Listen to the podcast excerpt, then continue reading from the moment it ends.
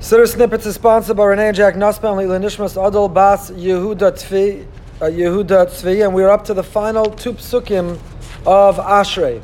The truth is, I call these the final Tup Sukkim of Ashrei, but the last pasuk really is not connected to Ashrei. Ashrei is not connected to Ashrei, to the rest of Ashrei. I'll explain what I mean in a moment.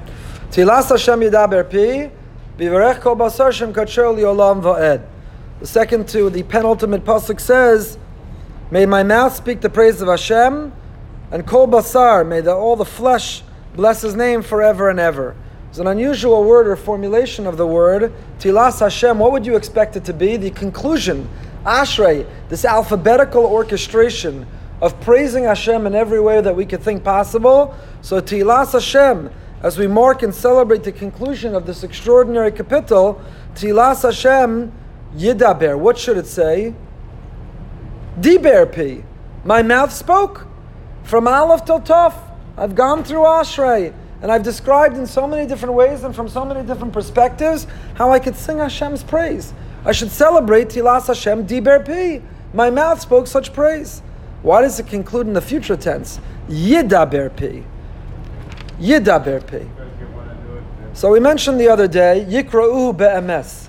When we said Karov Hashem lachol karov, Hashem is close to those who call out to Him. Yikrohu also is in the future tense. Why? Because it's easy to call out to God when you're in a foxhole. There's no atheist in a foxhole.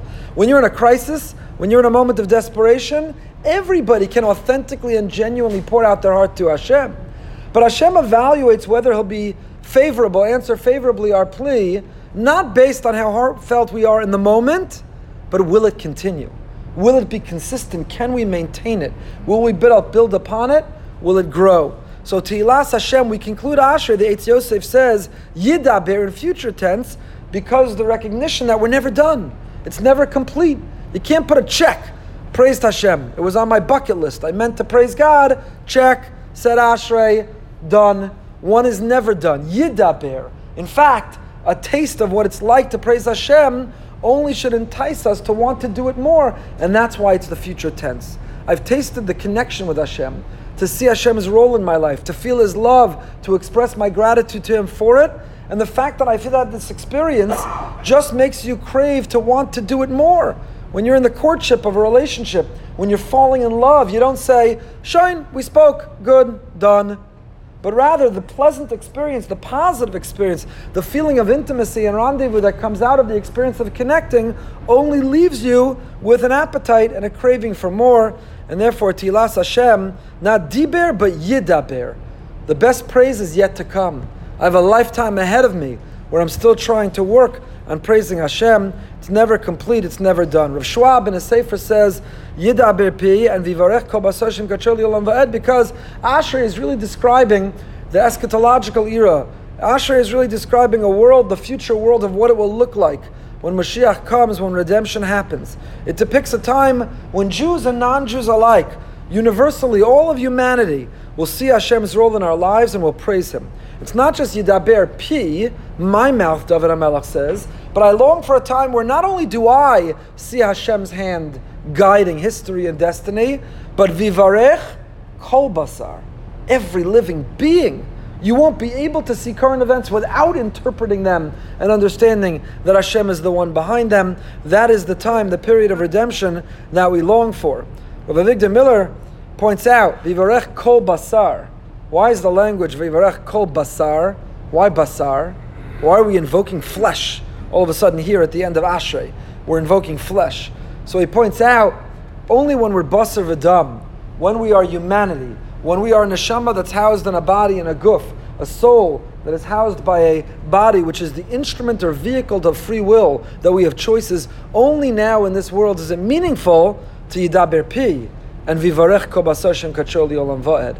It's in this world when I can choose to ignore and neglect Hashem, that when I choose instead to see Him and praise Him, that there's meaning, value, and purpose. In the world to come, in the olama em, as the world of truth, you don't praise Hashem because all there is Hashem.